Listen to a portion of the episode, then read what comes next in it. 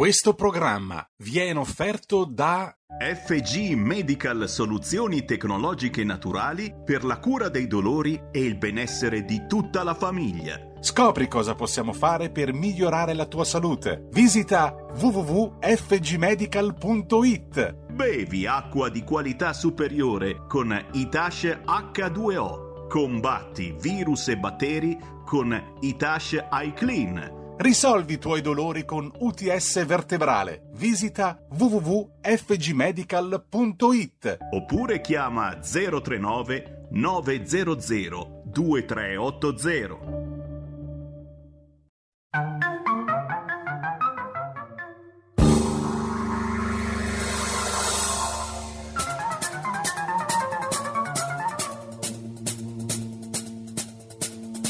Va ora in onda Zoom, 90 minuti in mezzo ai fatti. Conduce Antonino Danna.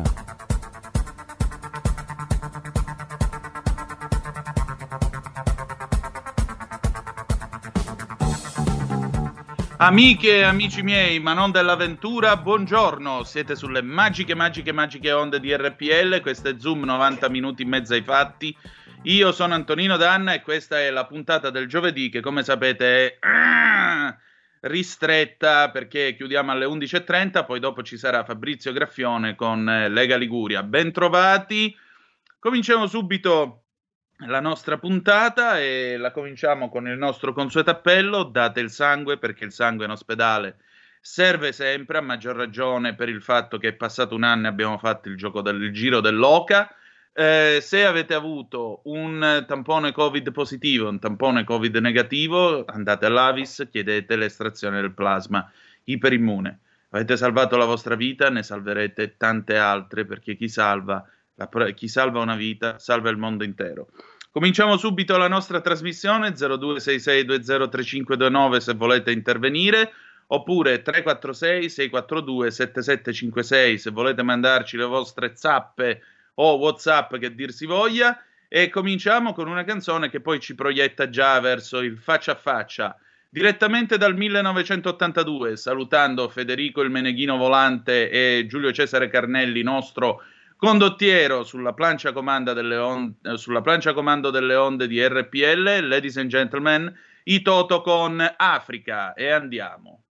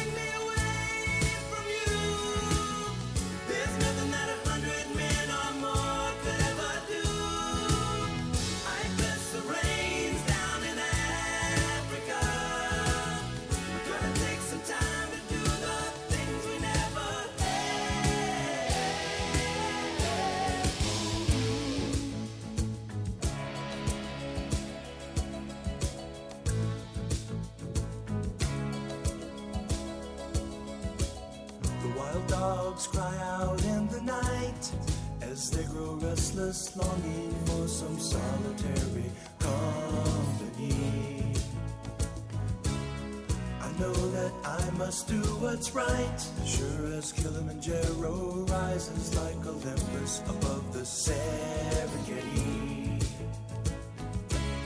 I seek to cure what's deep inside.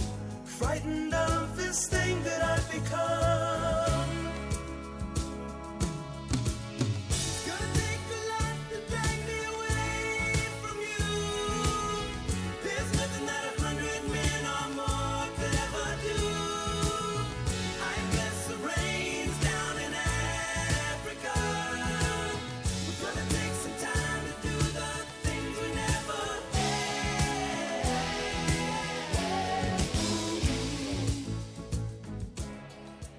E ridiamo la linea ad Antonino Danna.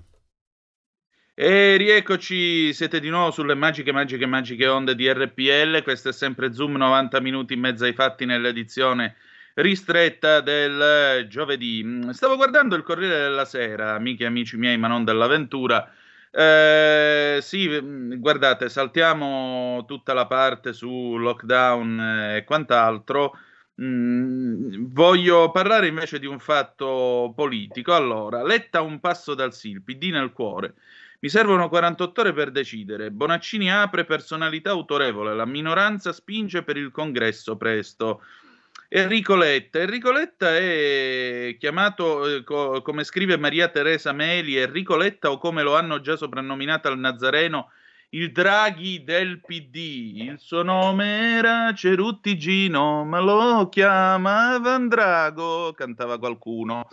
E quel qualcuno era Giorgio Gabber. Ma ehm, Enrico Letta, ragazzi, Enrico Letta potrebbe essere un buon segretario del PD, tutto sommato. Intanto perché non è una persona dai toni esasperati, secondo una persona di gran cultura, però attenzione, Enrico Letta è anche un uomo che per certi versi eh, lui ha questo mito dell'Italia degli anni Ottanta, se vi ricordate quando fu presidente del Consiglio eh, disse che una delle sue fonti di ispirazione, una delle sue idee d'Italia risaliva a quella degli anni Ottanta, quindi potrebbe essere anche quella ventata di, come possiamo dire, decisionismo craxiano, craxista che era a base di concetti quali la governabilità, ve lo ricordate? La governabilità.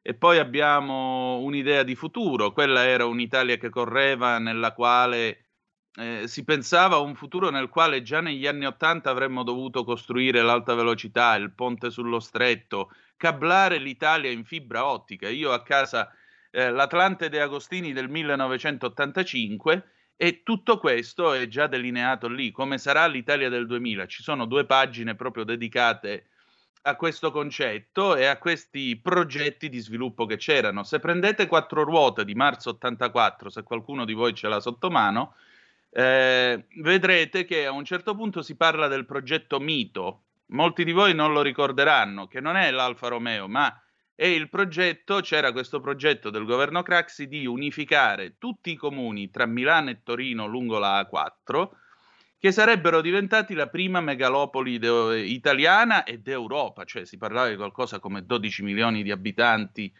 rianu- riuniti in un unico comune che come tale avrebbe rappresentato eh, un distretto economico, industriale, anche politico molto importante. Quindi quella era un'Italia che pensava in grande. Enrico Letta potrebbe avere questo, questo concetto di Italia in testa? Perché no? L'importante è capire, certo, come uno dalle idee, diciamo così, socialiste, possiamo dire socialiste, intendendo il socialismo, quello di Craxi, il socialismo di quell'Italia che correva negli anni Ottanta, eh, uno che ha idee così deve scontrarsi con un partito che è una fusione a freddo, purtroppo non ben riuscita, va anche detto questo, perché eh, ha cambiato più segretari che veramente che, che commissari tecnici, ha cambiato più segretari il PD che commissari tecnici la nazionale italiana. Insomma, un partito nel quale la fusione tra l'ala sinistra di quella che era la democrazia cristiana o cattolicesimo popolare che dir si voglia, e il, quel che restava del Partito Comunista Italiano o PD, PDS, DS, come lo vogliamo chiamare, insomma, uno così non so fino a che punto potrà imporre la sua linea, soprattutto come si potrà rapportare uno che ha l'idea appunto di un'Italia veloce, tecnologica, anni 80, lanciata verso il futuro e quindi a base anche di infrastrutture, con, dei, con degli alleati di governo che sono i 5 Stelle e predicano la decrescita felice, predicano eh, la- la- la- il no TAV, no cemento, no tutto quanto. Quindi Enrico, stai sereno. e- Non lo so, io onestamente al posto suo non mi prenderei questa responsabilità, devo dire la verità. Certo, lui è andato a Domenica In a dire agli italiani quando era presidente del Consiglio che aveva le palle d'acciaio, per cui io f- mi, fido, insomma, sono problemi dei suoi cabasisi, non sono problemi nostri, almeno fino a quando non diventa di nuovo presidente del Consiglio. Comunque, se lui sente di voler eh, riprendere in mano tutto questo partito potrebbe essere un momento interessante per la politica italiana, un momento interessante da guardare anche da quest'altro lato, insomma, perché comunque ci si confronterebbe con un avversario politico molto più preparato, molto più scafato rispetto a Zingaretti, Zingaretti che bontà sua è stato eletto più per quello che non era che non per quello che era. Alla fine Zingaretti, diciamoci la verità, è stato più che altro eletto perché non era Renzi, non per altro, ma come leader politico, boh, non lo so, non credo, non credo abbia lasciato grosse, eh, grosse tracce nella politica. Eh, dunque, buongiorno signora Antonina, è arrivata una zappa al 346 64 27756. Lei per caso è a conoscenza di cosa è composto il vaccino che vorrei farmi iniettare dato che nessuno me lo vuol dire? Grazie Sante da Treviso, Old Alfista. Eh, Sante, lei mi fa appello alla mozione degli affetti perché mi dice che è alfista. Eh, che- di che cosa è composto? C'è scritto nel bugiardino, quindi basta leggere quello, ma eh, perdonate, eh, io quando allungavo il braccio destro e mi attaccavano alla pompa per la chemio non stavo a chiedere di che cosa fosse composto il cisplatino che mi iniettavano la bleomicina. Dopo cinque anni sono ancora qua, quindi per il semplice e banale motivo che io non ho assolutamente le competenze per poter decidere se il chemioterapico che mi facevano fosse buono oppure no. Evidentemente era buono, io sono ancora qua.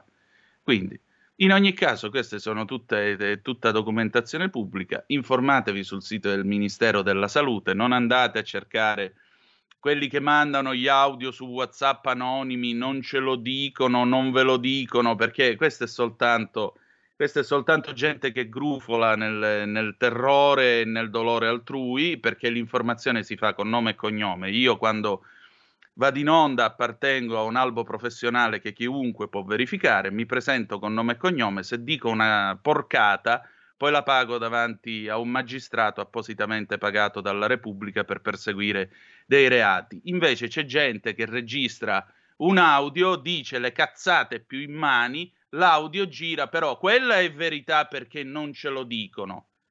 Mentre invece se io vi dico una cosa con nome e cognome verificata e verificabile, allora lì, eh beh, chissà, quella è informazione mainstream, quella è, quella è la stampa asservita al potere, eccetera, eccetera, eccetera. Vabbè, pazienza. Allora, passiamo adesso al faccia a faccia. Ho il piacere di presentarvi la professoressa Anna Bono, piemontese di Fossano, Cuneo. La sua scheda su Italietta Infetta con cui collabora, ma collabora anche con Atlantico Magazine, ha lavorato anche con analisidifesa.it e tutta una serie di pubblicazioni. Ricorda che fino al 2015 è stata ricercatore in storia e istituzioni dell'Africa presso il Dipartimento di Culture, Politiche e Società dell'Università di Torino. Dall'84 al 93 ha soggiornato a lungo in Africa svolgendo ricerche sulla costa del Kenya. Dal 2004 al 2009 ha collaborato con l'Istituto Superiore di Studi della- sulla Donna della Pontificia Università Regina Apostolorum. Dal 2004 al 2010 ha diretto il Dipartimento Sviluppo Umano del CESPAS, Centro Europeo Studi su Popolazione, Ambiente e Sviluppo, e fino al 2010 ha collaborato col Ministero degli Affari Esteri nell'ambito del forum strategico diretto dal consigliere del ministro Pia Luisa Bianco. Pensate che ha oltre 1800 articoli mh, all'attivo, saggi, libri scientifici e divulgativi e oggi parliamo infatti di Africa, ecco perché abbiamo aperto la puntata con i Toto. Buongiorno professoressa, bentrovata. Buongiorno, buongiorno. Professoressa, ieri lei su Atlantico Magazine, che come molti di voi sapranno è una rivista di analisi politica, economica e geopolitica, ha pubblicato un interessante servizio, un'interessante analisi eh, sui vaccini e i fondi per l'Africa. E lei dice, ecco perché, numeri alla mano, non reggono le solite accuse di egoismo ai paesi ricchi. Ecco allora, perché non siamo così brutti, sporchi e cattivi? non siamo così brutti, sporchi e cattivi perché, contrariamente a quello che si continua a dire, io lo leggo, continuo a leggerlo, eh, non è vero che i paesi ricchi si sono accaparrati tutti o la gran parte dei vaccini eh, disponibili e hanno eh, prenotato eh, altri, ne hanno pre- prenotati altri. Eh, c- certo, eh, sappiamo che tutti i paesi, l'Unione Europea si sono attivati per procurarsi i vaccini, ma si sono contemporaneamente attivati anche per, eh, so, per creare un, uh, un, istituto, un organismo, si chiama COVAX, che nasce proprio per far sì che nessuno al mondo, per quanto possibile, sia escluso da questa risorsa che sembra il, il principale modo, ormai siamo quasi tutti d'accordo, il principale modo per liberarci dalla pandemia.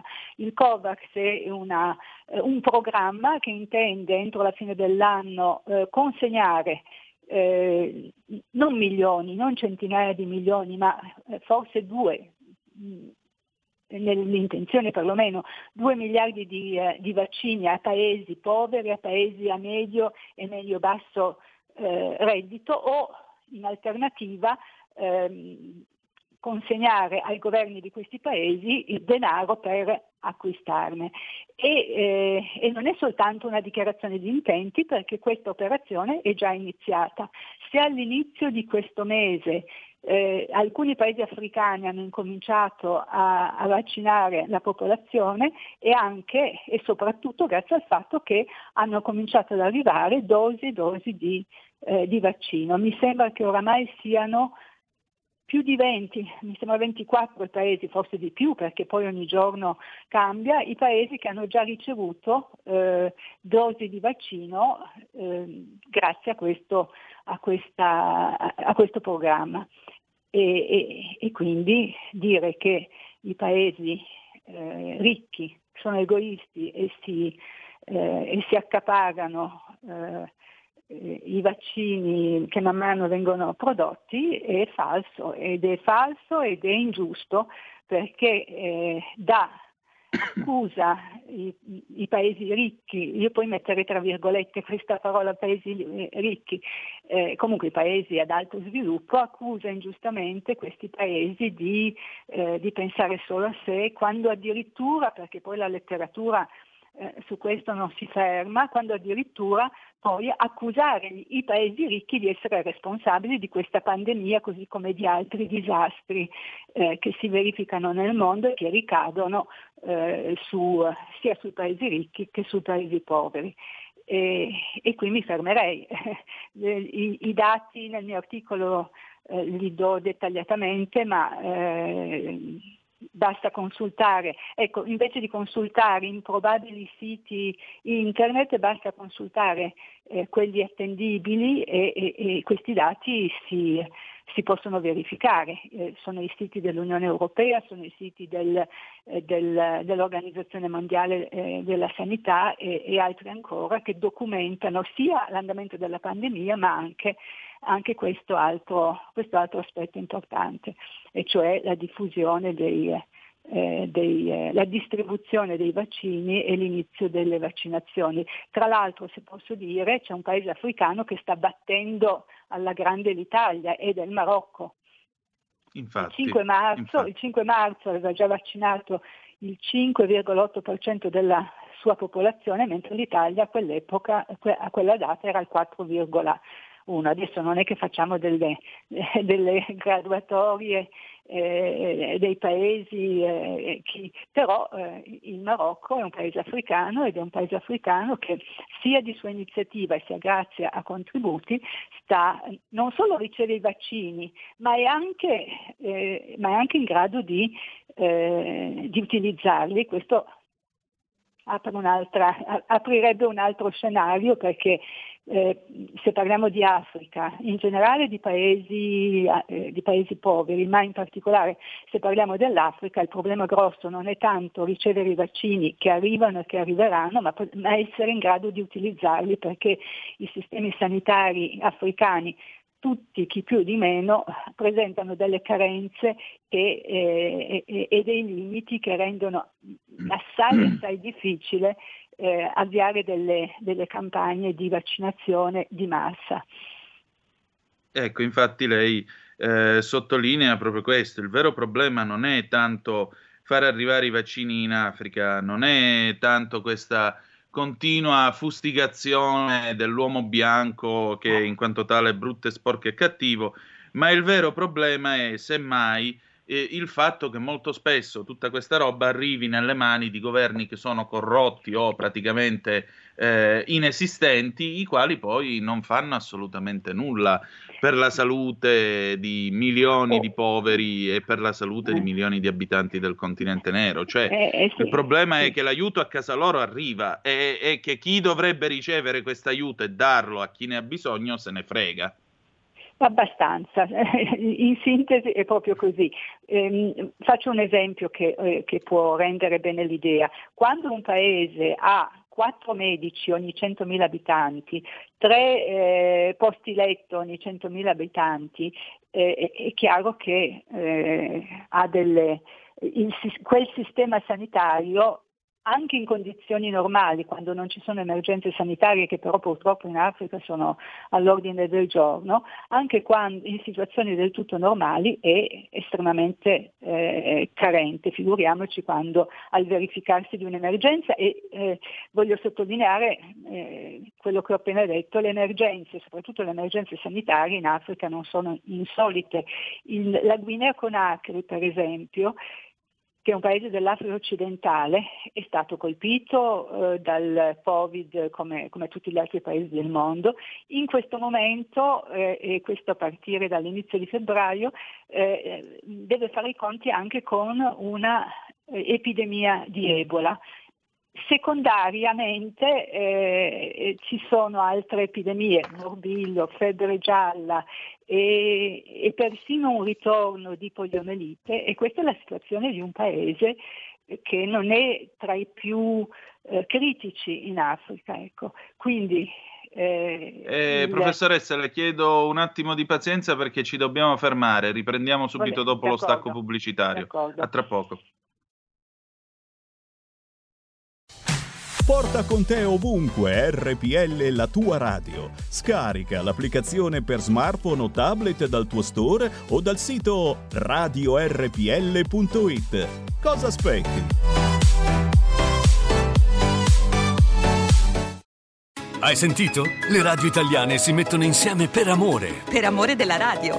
Una grande storia meritava uno straordinario futuro. Nasce l'app Radio Player Italia. 140 stazioni in una sola rete. Scegli la tua preferita e ascolta il suono perfetto del digitale. Gratis, senza registrazione, senza interruzioni. Compatibile con tutti i device. Naviga, esplora e scopri l'universo dell'audio. Ti sorprenderà. Scarica Radio Player Italia. Il futuro batte con la radio nel cuore.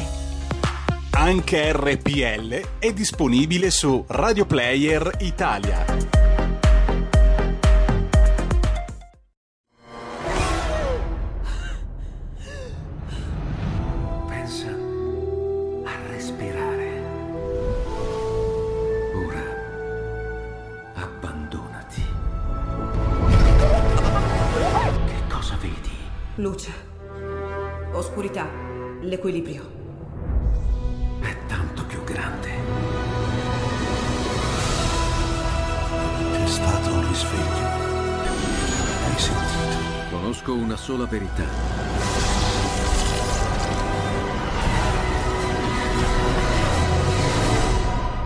Time ti fa entrare nel vivo del cinema, ti fa sentire come se fossi tu il protagonista del grande schermo.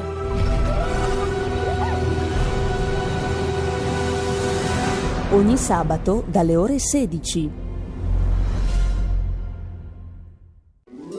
Stai ascoltando RPL. la tua voce libera, senza filtri né censura. La tua radio. E rieccoci, siete di nuovo sulle magiche magiche onde di RPL, questo è sempre Zoom, 90 minuti in mezzo ai fatti, Antonino Danna al microfono, graditissima ospite, la professoressa Anna Bono. Professoressa, c'è una telefonata per noi, la prendiamo subito se l'ascoltatore c'è ancora. Pronto chi è là? Sì, certo. Ci sono Ehi, ancora, Manzoni, non sono buongiorno. non, non sono ancora lì partito, sono sempre qua. Allora, mi ha fatto piacere il commento che hai fatto all'inizio circa i bugiardini. A me mi fanno impazzire quei cretini, ma veramente cretini totali, che telefonano che io voglio sapere cosa c'è nel vaccino. Allora, a me sono concesso che tu sai cos'è l'acido ascorbico, eh, l'acido salicilico, o lo Zumben Ben trinariciuto. Una volta che lo sai cosa, cosa combini, cosa, cosa...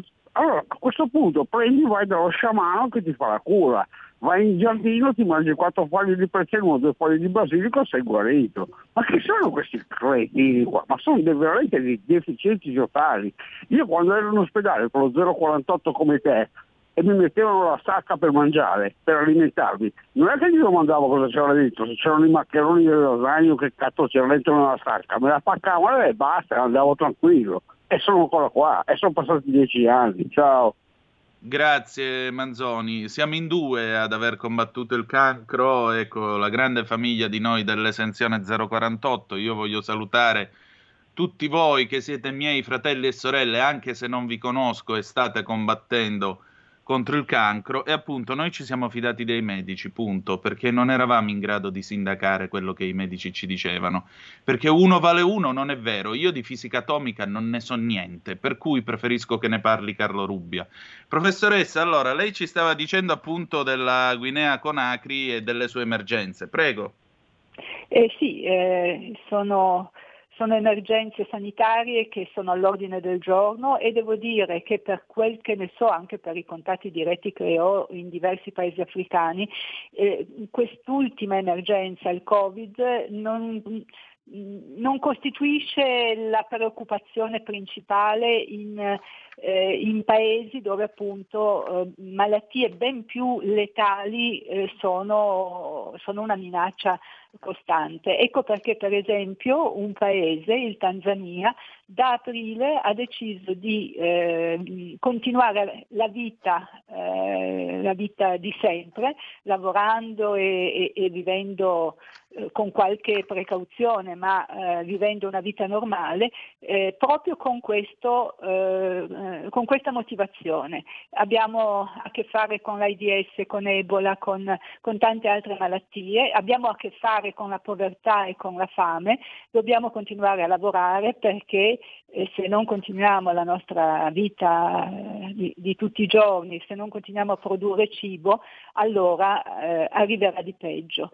Eh, il, eh, questa decisione ha scandalizzato, ha offeso, ha- ha- ha- è stata molto criticata, ma in effetti la decisione di non, eh, di non attuare nessun lockdown neanche nelle scuole eh, forse, eh, forse non è stata sbagliata. Eh, certo la malattia c'è anche in, in Tanzania, ma come diceva anche eh, poche settimane fa il Presidente del Tanzania, noi però abbiamo continuato a lavorare e adesso che altri paesi hanno- africani hanno carenze di, di, di generi alimentari di base, noi siamo in grado, noi non ce l'abbiamo questa carenza e anzi siamo in grado di vendere l'eccedenza a quei paesi e, e se Dio vuole, è molto, è molto devoto il Presidente del Tanzania, se Dio vuole supereremo anche questa, eh, questa situazione.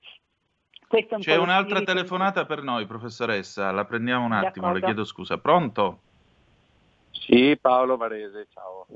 Benvenuto. Ascolta, grazie. Eh, ascolta, io volevo eh, ritornare un attimo sul fatto, eh, insomma, di- di- anche Manzoni ha detto, ma che cosa te ne frega sapere cosa c'è dentro nei vaccini e tutto quanto. Io se posso dare la mia interpretazione non è tanto di sapere qual è esattamente la molecola che poi magari nessuno, anzi sicuramente pochi conosceranno, ma io interpreto la telefonata dell'ascoltatrice che voleva sapere che cosa ci fosse dentro nei vaccini nel senso che voglio sapere che tipo di effetti può avere, come agisce, eh, se mi va a modificare, non lo so, il DNA, se può avere un effetto duraturo, se può esserci delle controindicazioni un domani dovesse avere dei figli, insomma, eh, penso che sia interpretabile in quel senso.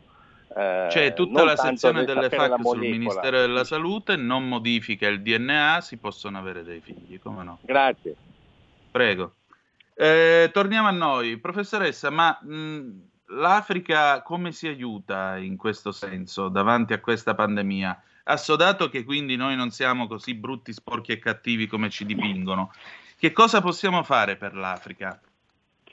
Ma io, eh, io ribalterei sempre eh, eh, questa domanda che vi- mi viene eh, spesso posta, cosa può fare l'Africa per se stessa e sentiamo, e, e- e- sentiamo che cosa l'Africa eh, ci propone. Però eh, in più, ecco, questa, eh, questa, questa domanda ricorrente e altre che tutte mirano a eh, interessarsi e a domandarsi che cosa, di che cosa l'Africa ha bisogno, che cosa si può fare per l'Africa e anche, rivela anche un atteggiamento che, eh, che, me, che mi disturba molto. Io direi quasi, e non, no- non sto accusando lei, lei si fa portavoce, ehm, quasi eh, definirei, anzi senza quasi, definirei eh, involontariamente, inconsapevolmente razzista.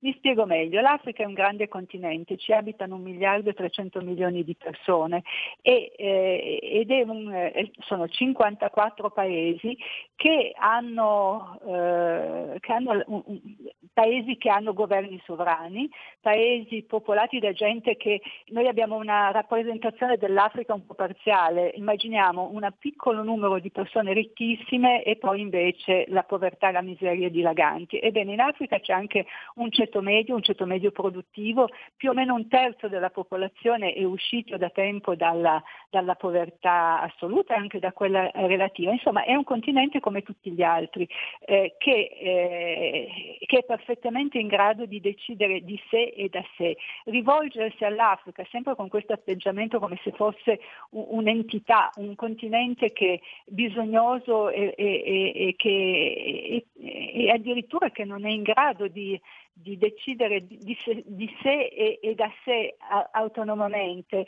eh, essendo poi un continente incredibilmente ricco di risorse, eh, di risorse mh, naturali e anche, devo dire, incredibilmente ricco in termini di risorse umane perché più di metà della popolazione del continente è, è- è giovane, in età di lavoro e, sta per diventarlo. E quindi, eh, e quindi torniamo a, a- quello che si è detto qualche minuto fa. Il problema di questo continente non è che cosa eh, eh, il resto del mondo può fare per l'Africa, il problema dell'Africa è liberarsi, ma non si può fare dall'esterno, è, qualcosa, è una decisione che, che- che gli africani devono devono prendere e attuare, si deve liberare dal tribalismo, dalla corruzione, deve, deve riuscire eventualmente con qualche aiuto esterno, ma deve riuscire, deve decidere e riuscire a liberarsi del malgoverno e, e- e- e di classi dirigenti che, come mi sembra detto lei eh, all'inizio di questa eh, di questo incontro sono irresponsabili, sono, eh, sono, sì, eh, sono sì egoiste eh, e, e- come diceva lei, sporche e cattive, perché, eh, perché usano il potere, usano le cariche eh, che, che occupano per interessi propri, per interessi personali, per arricchirsi e, e sono decine di migliaia, anzi centinaia di migliaia oramai i leader africani che ha- hanno raggiunto le vette del potere senza, senza un, senza un quattrino senza- e, e che sono diventati milionari e miliardari come? Attingendo alle immense ricchezze di questo, eh, di questo continente. Lei pensi che la Nigeria è il primo produttore di petrolio del continente africano, esporta petrolio da eh, dagli anni 60 da- da- ed è indipendente dagli anni 60, eppure, e quindi potrebbe essere uno dei, dei- dei paesi più ricchi del mondo, eppure ha una, ehm, una percentuale elevata di popolazione eh, eh, che sul- appena sopra la soglia di povertà o addirittura al di sotto. Ecco, un paese produttore di petrolio e, e- e che, ripeto, primo produttore di petrolio africano, eh, non può essere in questa, in questa situazione. Spesso si dice perché eh, le compagnie petrolifere sfruttano questa ricchezza. Eh, eh, io non mi stancherò mai di dire che né, né un barile di petrolio né eh, eh, un sacco di, eh, di- di- di diamanti o di qualunque altra risorsa preziosa eh, africana lascia il continente senza che venga pagata. Il problema è dove vanno a finire quei soldi e come vengono usati.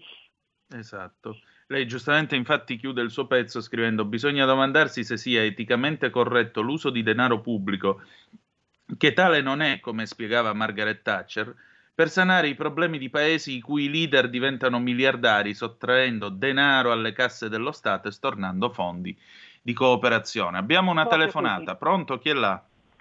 Pronto, buongiorno. Eh, complimenti al giornalista che intervista. Ecco, volevo appunto parlare dell'Africa. Allora, l'Africa è molto ricca di risorse così. Allora, non mi so spiegare perché se l'Africa si sta evolvendo, come mai certi scappano e vengono di qua? A parte che sarà il ceto, fo- il ceto povero, però eh, non neghiamo che ci sono degli stati che vogliono eh, appropriarsi dell'Africa per le sue ricchezze, ci sarà quella parte evolutiva, ma c'è sempre quella parte che io in tanti anni vedo sempre quei poveri negretti tutti lì che sembrano degli scheletri e ecco, lasciamo perdere. Eh, volevo solo un suo parere e poi per fatto del vaccino io penso per chi crede che è un castigo del Signore. Però partendo dall'Africa voglio dire, eh, come mai tipo Mm, ecco, gli altri stati, quelli che vogliono intervenire, che vogliono anzi monopolizzare l'Africa, tipo la Francia con la sua moneta, no?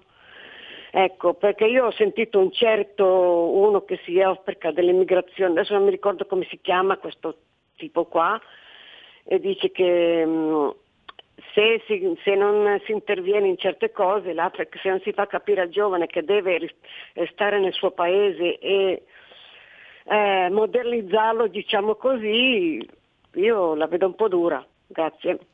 Prego, professoressa, insomma, scappano dalle guerre. Lei ha scritto un libro sul il fatto tema, che mi non pare. è vero. Eh, scusi, il fatto è che non è così vero. Eh, l'immagine eh, degli, degli degli- gli immigrati, degli emigranti africani che fuggono da guerre e da povertà estrema, io vorrei tanto che, eh, che sparisse dai, eh, dai mass media e, e- e- e quindi anche dall'immaginario generale. La, la signora accennava, anche io non mi ricordo il nome dell'africano, ma sono sicura che lei parla di questo, di questo personaggio, eh, che accusa la Francia di essere all'origine di tutti i mali dell'Africa e fa tutta una serie di considerazioni sull'Africa. Questo mi fa venire in mente, mi, mi riporta a quello che ho sentito prima eh, di iniziare il mio intervento. Bisogna fare molta attenzione alle fonti a cui si attinge. Eh, Non è che il primo che passa e dice eh, è, è tutta colpa dell'Africa, se, è tutta colpa della Francia se l'Africa è povera, eh, eh, dovrebbe identificarsi e non soltanto dire nome e cognome, ma eh, dare delle, eh, quindi dare le sue credenziali, ma anche dare informazioni eh, verificabili, come, come cerco di fare io di fare io sempre. Parliamo di immigrazione, sì, io ne ho scritti due di libri sull'immigrazione e ho cercato di spiegare eh, e, e- e l'ho fatto con dati, con riferimenti, con fonti verificabili, controllabili, che eh, dall'Africa non, eh, non partono eh, emigrando illegalmente eh, persone estremamente povere e assai poche persone in fuga da guerra o, o- o da, o- da persecuzione. Scappano, dalla, scappano, emigrano illegalmente dall'Africa eh, per lo più, eh, lo sappiamo, giovani, per lo più giovani di sesso maschile, per lo più giovani che appartengono a quel ceto medio di- a cui accennavo prima, cioè eh, pers- prima di tutto persone che sono in grado di spendere 4, o 5 mila dollari per farsi portare clandestinamente, illegalmente in Italia o comunque eh, in Europa. Non sono i poveri estremi quelli che vengono in Italia, ma sono persone che lo diceva eh, e l'ha detto e ripetuto, ma poi si ascolta sempre quello che si ha piacere di, eh, di, di farsi dire. Lo diceva e lo dice, da anni lo dice il ministro dei senegalesi all'estero che eh, in, in, una, in, più di un'intervista ha provato a spiegare qui parte gente che non, che non, è, eh, che non è, povera, parte gente che ha già e che vorrebbe di più, nell'illusione che eh, in, in, Europa, che è eh, indiscutibilmente un continente ricco, basti arrivare per poi eh, godere dei, del benessere, eh, che, che pre, del benessere eh, che, che, c'è in quel, in, in quel, continente, senza considerare che in, in, Europa, come in qualsiasi parte del mondo, per eh, guadagnare e, e, e per, eh, per, raggiungere un livello di benessere bisogna, bisogna lavorare e bisogna essere, eh, bisogna essere in grado di, eh, di, di, di contribuire alla, Uh, alla, alla, crescita economica di quel paese. Comunque questo esatto. credo che sia un altro... Non siamo il Bengodi. Altro, ecco, però è bravissimo, il, il, il, Mali aveva cercato, eh, che cerca di ostacolare l'immigrazione eh, illegale, l'immigrazione, aveva ehm, a un certo punto ha tappezzato le città principali con dei grandi manifesti in cui si diceva il, il, nostro, il vostro Eldorado è qui. Eh, Bengodi e Eldorado sono le, le, le, rappresentazioni dell'Europa che vengono spesso date e se posso aggiungere eh, una, eh, un dettaglio eh, che vengono spesso date da chi, so, intanto da chi è già emigrato e che eh, incoraggia altri ad emigrare illegalmente magnificando i risultati del, eh, del, del, della sua avventura. Della clandestinità. È della clandestinità che presenta come un'avventura, come una... Eh, ma eh, non si considera mai abbastanza invece nel, nel, il, il, ruolo che hanno le organizzazioni criminali che si incaricano di eh, trasportare, di, di, portare a destinazione gli, immigranti, gli emigranti illegali. Queste organizzazioni criminali che sono nate apposta per, per, eh, eh, per organizzare i viaggi illegali e, e, e che eh, sono le prime a, ehm, a incoraggiare. In questo sfruttano anche a... esse l'Africa, questa è la realtà dei Come? fatti. Professoressa, io l'orologio mi corre dietro, mi promette Accidenti. che torna la prossima settimana e continuiamo la nostra Volentieri, conversazione? Vo- Eh? Molto volentieri, che magari riprendiamo proprio questo discorso e, Esatto. e- e cerchiamo di spiegare. Grazie. Allora ci Vengo risentiamo la volentieri. prossima settimana con lei, magari facciamo martedì, mercoledì, poi la chiamo e ne parliamo. Ci Grazie ancora della sua disponibilità e delle sue informazioni e considerazioni, Io professoressa. ringrazio voi tutti del- dello spazio, dell'opportunità che mi date di, di- di raccontare eh, i fatti e, e di, e- e- e di, eh, e di rivedere, di, di raccontare i fatti e quindi anche di, eh, eh, di mettere eh, in discussione certi luoghi comuni che continuano tenacemente a, a- falsificare i- i fatti per l'appunto. Grazie, arrivederci. Grazie a lei, arrivederci. E adesso la ragazza di campagna, Gemma Gaetani.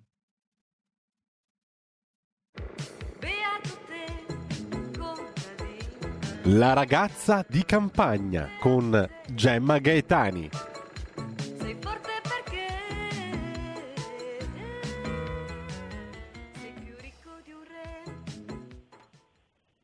Buongiorno Gemma, bentrovata. Voi sapete che la nostra Gemma ogni lunedì cura lo spazio salute e benessere sulla verità e quest'oggi parliamo di un piatto veramente interessante che mi permetto di dire unisce immanente e trascendente perché va da Aristotele fino a Benedetto XVI. Di che cosa stiamo parlando Gemma? Bentrovata. Ciao, ciao Antonino, ciao a tutti. Sì, hai detto, l'hai sintetizzato in modo perfetto stiamo parlando della capasanta. Eh, che è questo mollusco, insomma ho voluto fare la ragazza di mare questa volta, più che di campagna, eh, perché è un mollusco che noi non conosciamo molto bene, mm, lo, lo percepiamo secondo me un po' come lontano da noi, perché siamo più abituati a parlare di e a mangiare di e a mangiare cozze e vongole e così via, però in realtà eh, la capasanta ci appartiene più di quanto immaginiamo perché c'è un importante, cioè è fa parte del, del patrimonio del Mediterraneo, del nostro mare. Eh, e dall'altra parte eh, oltre a far riferimento alla mitologia appunto classica, eh, è anche un simbolo, la conchiglia della Capasanta è un simbolo molto importante anche nella nostra eh, religione, tanto che eh, mi è venuto in mente di eh, divulgare diciamo così, questo dettaglio eh, proprio perché qualche, tempo, qualche giorno fa è uscita questa intervista a Papa Francesco, no? il quale aveva, mh, aveva affermato di voler terminare la, la sua vita come, o come Papa in carica oppure come Papa emerito e quindi tutti hanno ripreso questa dichiarazione eh, perché eh, in qualche modo um, si è pensato che quindi quella del Papa emerito è un po' una, una formula che resterà, che potrebbe restare. Eh, e quindi mi è venuto in mente anche che, vabbè questo l'abbiamo notato in tanti, ricordato in tanti, che si, si, eh, erano passati otto anni da quando Benedetto XVI aveva appunto lasciato il, il, il, l'ufficio di, Ponte, di, Romano Pontefice per diventare eh, soltanto, diciamo tra virgolette, Papa emerito e quindi ho detto chissà se tu, tutti o tanti sanno che eh, i papi hanno anche uno stemma araldico e che in quello di eh, Papa Benedetto XVI c'è la capasanta. Eh, perché c'è la capasanta? Perché eh, allora, la capasanta è sempre stata eh, collegata naturalmente al mare, quindi è un simbolo che rimanda al mare e a tutti mh, quei miti, diciamo anche no, di nascita eh, degli dei dal mare. Eh, tanto che la Venere di Botticelli, per esempio, se ci pensiamo, ha i, piedi poggiati sopra una eh, conchiglia chiara, molto larga, che quindi fa pensare che sia sicuramente una capasanta, eh, ma eh, fa riferimento la capasanta anche alla nascita del, dell'uomo, del cristiano quando viene battezzato con l'acqua appunto del, eh, del battesimo e poi fa riferimento al pellegrino cristiano perché ehm, eh, si chiama la Capasanta in Francia anche Coquille de Saint-Jacques, cioè di San Giacomo, le cui spoglie eh, si trovano nella cattedrale di Santiago de Compostela, che è a sua volta meta del famosissimo Cammino di Santiago, eh, che adesso è diventata anche una meta, come si può dire, di turismo rustico in mezzo alla natura, addirittura di turismo sportivo, no? quelli che dicono no, non voglio andare a, a stravaccarmi su una sdraio a Dubai, voglio andare a fare 300 km a piedi, eh, però in realtà è un cammino santo, cioè il cammino del pellegrino che veniva fatto anche nei secoli passati e nei secoli passati quando il pellegrino ritornava indietro, perché ci si andava da, da varie parti d'Europa, no?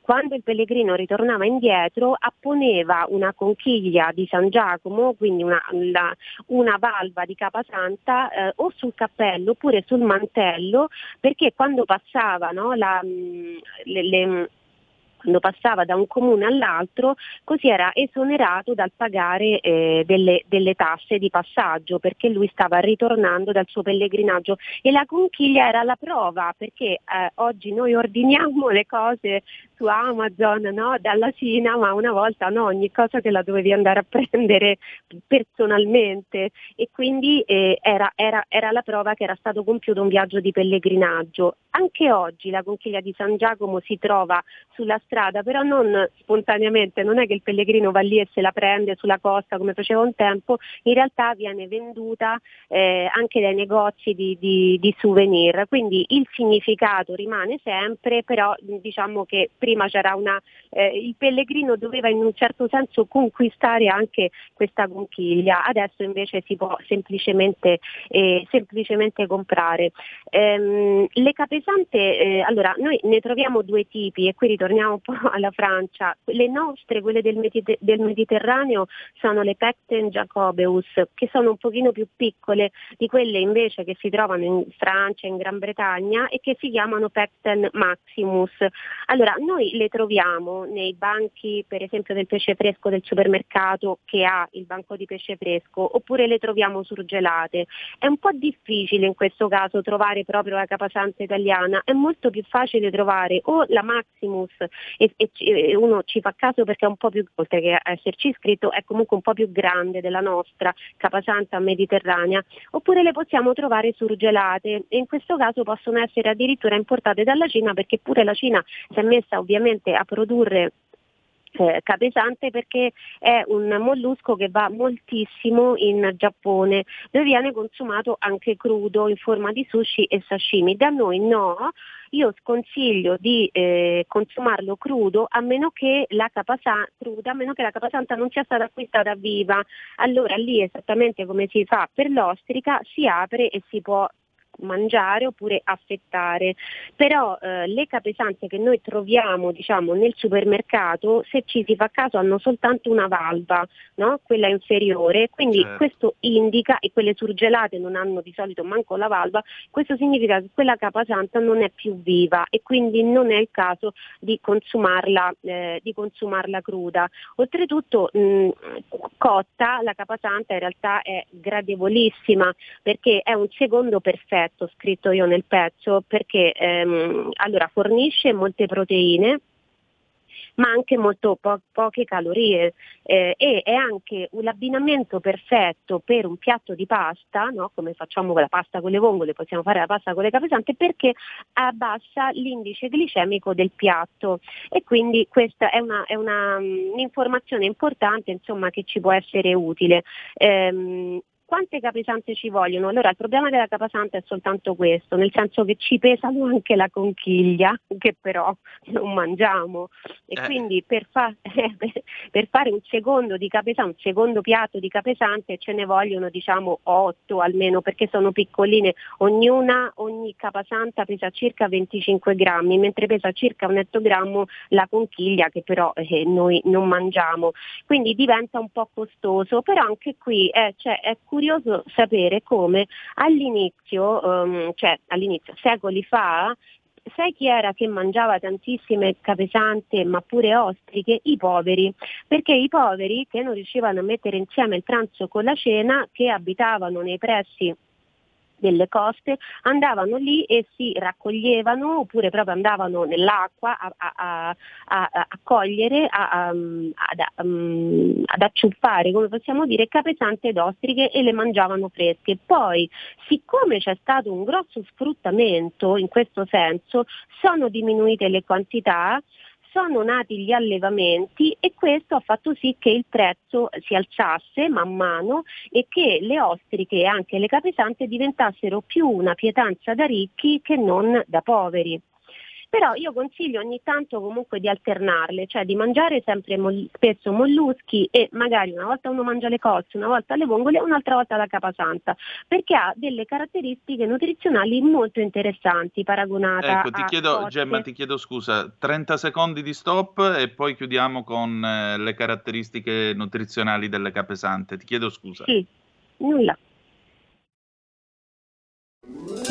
Stai ascoltando RPL. la tua voce libera, senza filtri né censura. La tua radio. La radio si modifica, semplifica, da plus la musica purifica. Dove vuoi, dove vuoi, con chi vuoi, rilassati e vai. La digital radio non ti molla mai. Mi abbandono in questo viaggio, digitalizzo la frequenza con il suono che è uno spasso. Se penso a prima non ci credo, yo. Da plus è la svolta, qui lo dico e qui lo spiego. Digital Radio, il suono perfetto. Dub Plus. Anche RPL, la tua radio, è in Digital Radio. Porta con te ovunque RPL la tua radio. Scarica l'applicazione per smartphone o tablet dal tuo store o dal sito radiorpl.it. Cosa aspetti?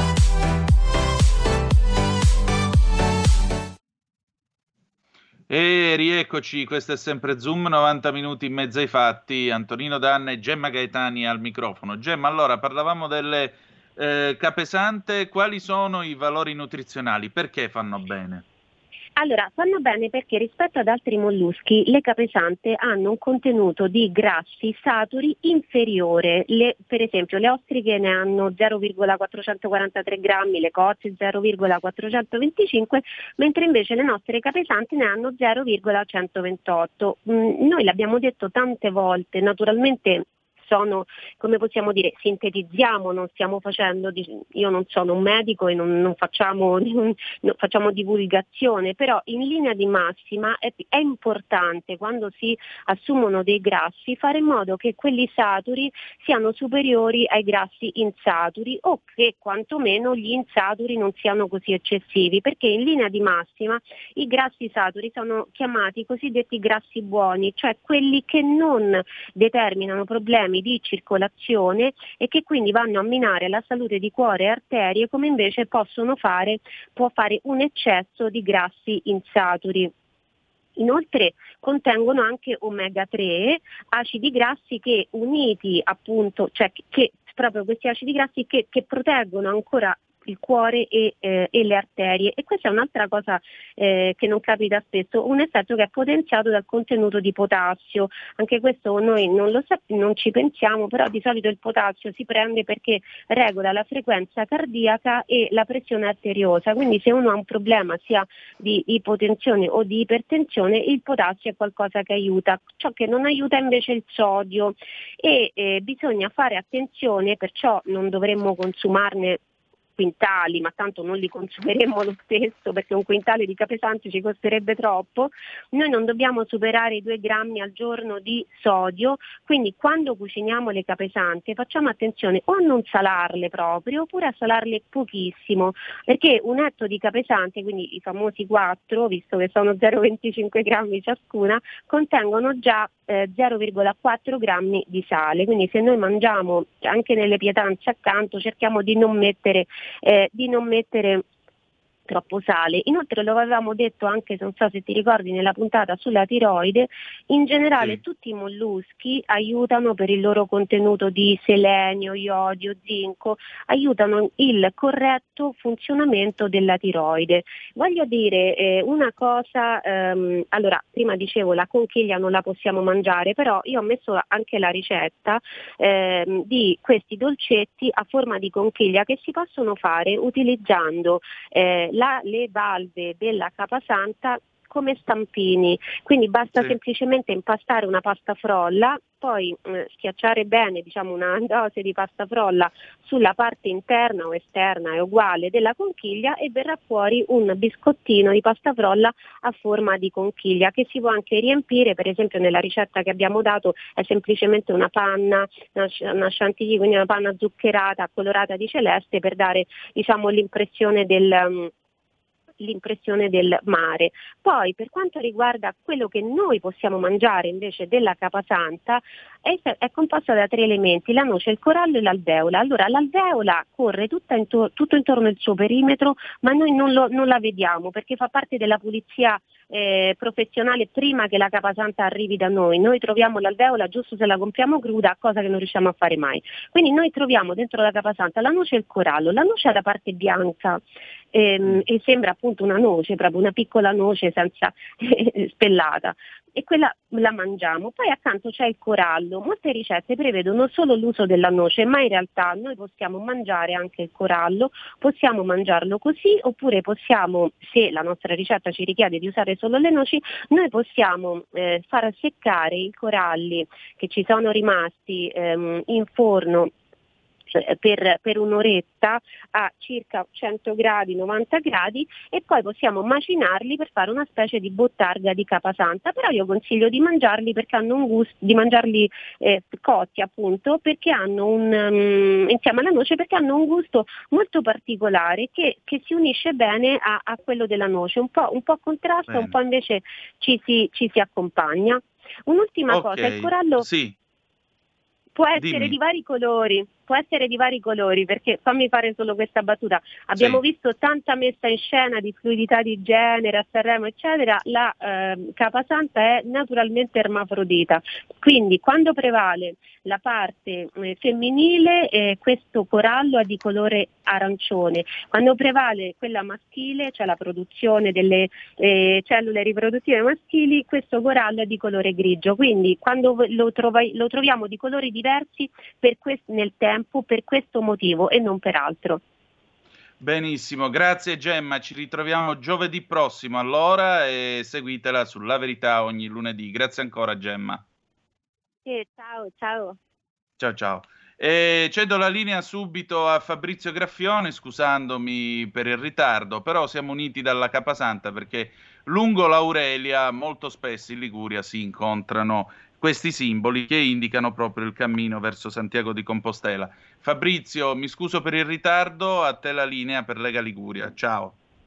Ci mancherebbe altro dalla capasanta ermafrodita alla terra della Liguria. Buongiorno da Genova, da Fabrizio Graffione. Partiamo subito dal nostro primo ospite, visto che siamo un filo in ritardo, Stefano Mai, capogruppo regionale. Pronto Stefano, ci sei? Ciao, ciao Fabrizio, ciao a tutti. Beh, eh, adesso ci sono ma con l'angorino, anche se io preferisco il gambero rosso di Sanremo o quello viola di Santa Margherita.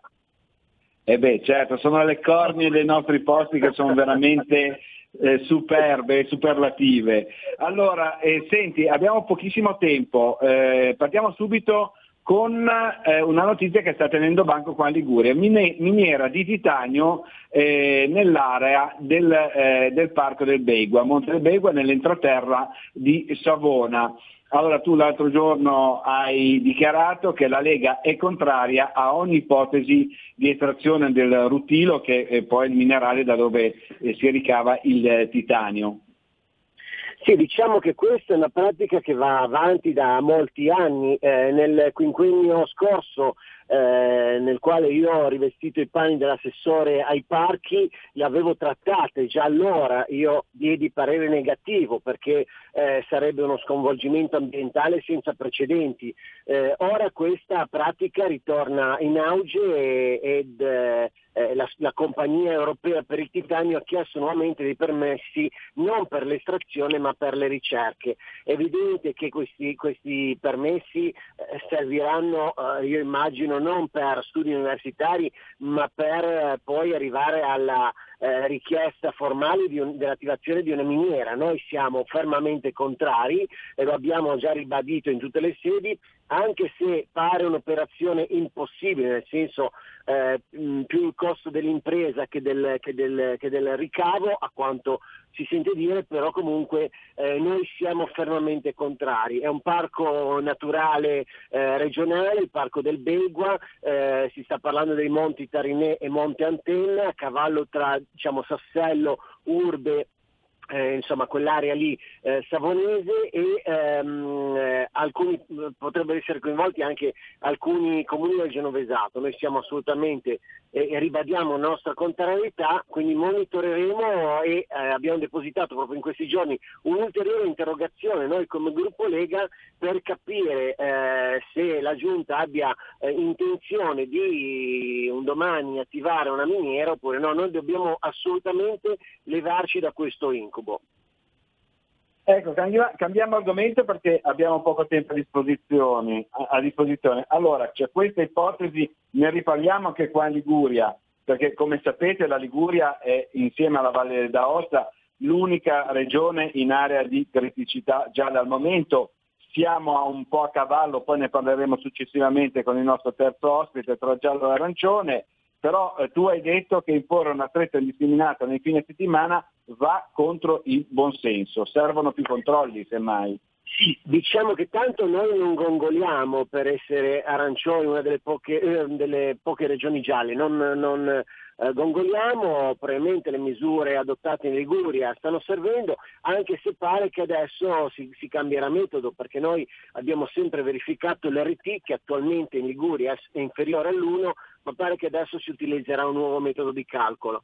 Eh, però la, la voce diciamo, sta girando con insistenza la notizia che ci saranno dei lockdown eh, il fine settimana ad esempio. Noi lo riteniamo una cosa eh, folle perché la nostra economia è già eh, in ginocchio, non possiamo dare quest'ulteriore mazzata. Riteniamo che sia invece più funzionale fare dei, mh, delle chiusure localizzate nei focolai principali, insomma laddove ci sono esplosioni di casi, se così possiamo dire, e eh, lasciare, lasciare, un po' più libere, aprire un po' più le maglie al resto del, della regione. Speriamo che possa essere presa in considerazione questa ipotesi, però riteniamo che ci possano, forse sia, sia meglio fare più controlli, quindi esercitare più controlli da parte delle forze dell'ordine su indicazione del governo per contenere insomma, questi affollamenti, questi eh, sovraffollamenti, forse è meglio definire come ogni tanto vediamo fotografati in qualche area del nostro paese.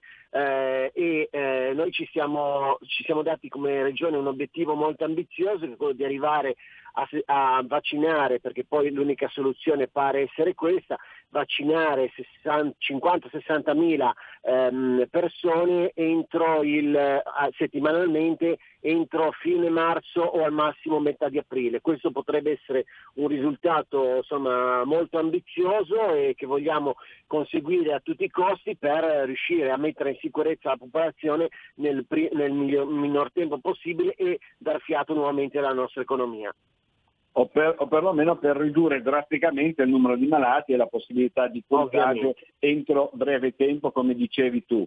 Eh, eh, ti ringraziamo, eh, il collegamento è stato un po' più breve perché abbiamo meno tempo oggi certo. ti auguriamo buon lavoro Stefano.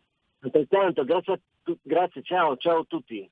Ciao, grazie ancora, buona giornata a te. Grazie al nostro capogruppo regionale della Liguria Stefano Mai. Bene, eh, Fabrizio... rimaniamo sempre su, sul nostro territorio e passiamo a Genova. Eh, ci, mm, vediamo se eh, sentiamo se è subito in linea Fabrizio il, sì? eh, il nostro secondo ospite al momento non ci risponde io passerei intanto al terzo allora passiamo subito al terzo ospite così rimaniamo in tema direttamente perfetto il terzo ospite è il eh, presidente della seconda commissione regionale salute e sicurezza sociale, eh, Brunello Brunetto e anche naturalmente il nostro consigliere regionale qui in Liguria. E, mh, tra l'altro lui è un medico, un anestesista mh, molto conosciuto nella nostra regione e quindi con lui volevo, volevamo fare un po' il punto del piano vaccinale anche, da, eh, anche eh, mh, per quanto riguarda proprio eh, l'aspetto tecnico. Eh, ciao Brunello, ci sei? Ciao, ciao, ciao, ci sono, ci sono. Ciao, buongiorno a te, dove ti trovi in questo momento? In ufficio, in ufficio a Genova. Ufficio. Se, se, sempre, sempre, al lavoro. Allora, dicevamo, eh. piano vaccinale con Stefano Mai, eh, lui diceva sostanzialmente che bisogna raggiungere al più presto questo obiettivo della somministrazione dei 60.000 vaccini settimanali in modo tale da ridurre praticamente il numero di malati e la possibilità di contagio entro breve tempo. E questa la strada giusta, te lo chiedo soprattutto anche come Presidente della Commissione Salute e Sicurezza Sociale e come medico. Certo, e questa è la strada giusta. Il piano vaccinale ha subito un pochettino di, di modifiche. Io personalmente eh, sarei partito all'inizio con una strategia un pochettino differente, in quanto la prima distinzione del eh, primo piano vaccinale eh, esclusivamente per la realtà anagrafica eh, da un lato sembrava una cosa corretta in quanto proteggere eh, gli over 80 eh, inizialmente in considerazione del fatto che il 70% dei deceduti in corso di pandemia sono over 80 e il 50% dei ricoverati sono over 80, avrebbe dato sicuramente un minor numero di decessi, questo è ovviamente un bel obiettivo da raggiungere, e anche una minor pressione sugli ospedali e questo è un altro obiettivo molto corretto da perseguire. ma eh, la mia riflessione è, un- è un pelino più fine. Eh, io avrei da subito affidato ai medici di medicina generale una- di praticare una netta distinzione nell'ambito dei loro assistiti e inizialmente, ovviamente, segnatamente gli over 80 fra fragili e meno fragili e vaccinare immediatamente quelli riconosciuti come fragili e riservare un pochettino di spazio in parallelo a quelli che sono i pazienti realmente fragili, quindi i pazienti che adesso sono diventati ultra vulnerabili, ultra vulnerabili e, e- e vulnerabili. Perché eh, sono pazienti che eh, se si eh, infettano, eh, se contraggono eh, malattia, eh, possono andare incontro a serie complicanze e possono rischiare davvero anche la, la- la propria esistenza. E eh, riservare ad una, fa- ad una fase immediatamente successiva eh, gli ultraottantenni meno fragili di altri, perché io sinceramente conosco eh, personalmente degli ultraottantenni che eh, vanno in bicicletta, che zappano l'orto, che vanno a pescare, quindi fondamentalmente li avrei ritenuti non così prioritari. Peraltro il piano vaccinale redatto a livello nazionale così ha sancito e da lì eh, si è partiti. È chiaro che in, in questo momento siamo in una fase di grossa riorganizzazione, eh, grazie anche alla nostra neo ministra Stefani è stato riconosciuto anche il- l'impegno alla vaccinazione delle persone disabili e questo è, una- è un, è un atto di grossa civiltà, di grossa cultura e anche di grosso buon senso e quindi diciamo che è in atto una continua revisione. È ovvio che i non addetti ai lavori, le, le persone, eh, gli utenti che leggono gli aggiornamenti eh, solo a mezzo stampa o ne vengono informati dai mezzi di comunicazione audiovisiva e possono anche restare sbigottiti di fronte a continui cambiamenti. In realtà eh, solamente chi non eh, cambia idea sicur- sicuramente eh, sbaglia, eh, è legittimo anche cambiare idea in corso d'opera, è legittimo anche cambiare strategia eh, prima di dire, eh, incancrenirsi in una situazione eh, tutto sommato corretto eh, rivedere le, le posizioni. È, è ovvio che in tutto questo si inserisce l'annoso problema dell'approvvigionamento dei, dei vaccini sui quali cerchiamo adesso davvero di eh, vedere un pochettino di, di spiragli, mi pare che a livello centrale ci sia una maggiore determinazione nel, ehm, nel riconoscere all'Italia quel ruolo che merita. Ecco, eh, volevo con te, sei stato veramente esaustivo e ti ringrazio, molto chiaro. Il, eh, volevo cambiare pagina con te perché eh, l'altro giorno tu hai dato la notizia che fino al 14 giugno eh, sarà possibile per tutti gli ospedali della Liguria partecipare al nuovo bando Bollini Rosi, Rosa pardon, per il biennio 2022-2023. Obiettivo Bollino Rosa per gli ospedali Liguri, una bella iniziativa della Fondazione Onda. Ce ne parli un minuto? Ma certamente, mh, sarò proprio sintetico, l'ho vissuta nel- nel- nella mia mh, prima fase lavorativa quando all'ospedale di Savona avevamo avuto, ottenuto riconoscimento di ospedale dotato di Bolino Rosa perché avevamo fatto un grosso sforzo organizzativo nella parto analgesia, quindi nell'assicurare H24 365 giorni all'anno la possibilità alle donne di partorire in assenza di, di dolore. È, è- un'iniziativa eh, con, un grossa- con un grosso impegno e una grossa rilevanza di tipo etico ma anche di tipo clinico e pur nella difficoltà del momento, pur nella contingenza dell'epidemia non dobbiamo mai perdere di vista le buone pratiche e quindi eh, poiché in ogni caso eh, non siamo 100% votati alla gestione dei pazienti Covid, ma eh, le persone continuano comunque ad ammalarsi, continuano a, ad ess- a dover essere operate, continuano a partorire e allora eh, una- un occhio davvero sul, ehm, sul cercare di essere il più eh, favorenti possibile il, il benessere eh, del pianeta donna nell'ambito degli ospedali, io credo che sia una, un, una pratica davvero di, di cultura e di buonsenso e quindi mh, ho invitato in, questa, in, in, questo mio messaggio tutte le amministrazioni, tutte le direzioni ospedaliere a, a fare uno sforzo supplementare eh, ma a non perdere di vista questi obiettivi per il perseguimento del, del bollino rosa. E quindi un'attenzione particolare al genere femminile nei loro percorsi diagnostico-terapeutici. Benissimo questa iniziativa. Sì. Benissimo questa iniziativa, allora ti ringraziamo, ti auguriamo buon lavoro, so che hai una commissione in corso regionale e ti ringraziamo per essere intervenuto qui eh, da noi su Radio Padania eh, ehm, perché veramente eh, sei un nostro diciamo, punto di riferimento sempre per quanto riguarda questa emergenza sanitaria, ma per quanto riguarda tutta la sanità della Liguria. Grazie ancora a Brunello Perfetto. Brunetto, Presidente della seconda Commissione regionale Salute e Sicurezza Sociale e consigliere regionale della Lega. Ciao Brunello, buon lavoro. Ciao, grazie, buon lavoro a voi. Ciao, ciao. ciao grazie ancora al nostro Brunello Brunetto. Mm, dovrebbe esserci o non c'è la Francesca Corso, consigliere comunale di Genova, chiedo conferma alla regia, non siamo riusciti a contattarla? Eh, purtroppo non siamo ancora riusciti a contattarla. An- ancora e... no, allora chiudiamo con una notizia che, inve- che vi do io, direttamente di cui mh, dovevamo parlare eh, insieme a Francesca Corso. Beh, eh, nei giorni scorsi c'è stato un, diciamo, un brutto episodio, veramente brutto, eh, che è accaduto qua a Genova. alcuni appartenenti o sedicenti appartenenti a eh, Genova Antifascista hanno affisso dei manifestini e degli adesivi no fobe, no party nel, eh, in città.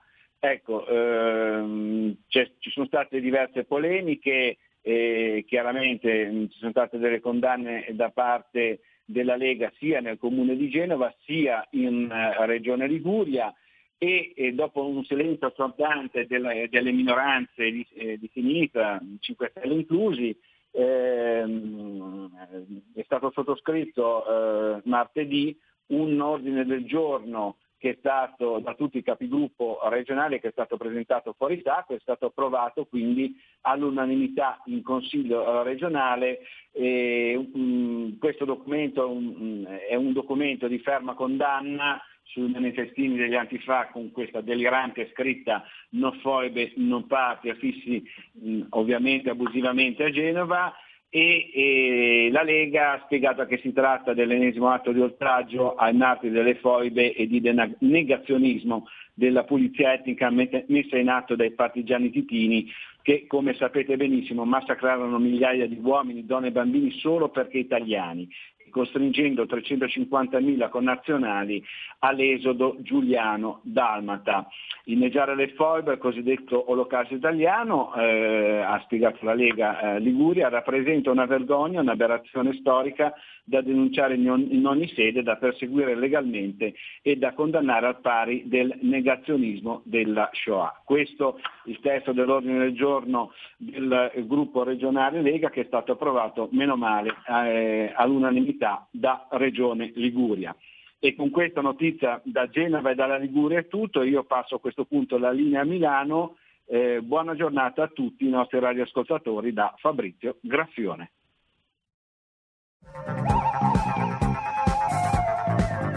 Avete ascoltato Zoom, 90 minuti in mezzo ai fatti.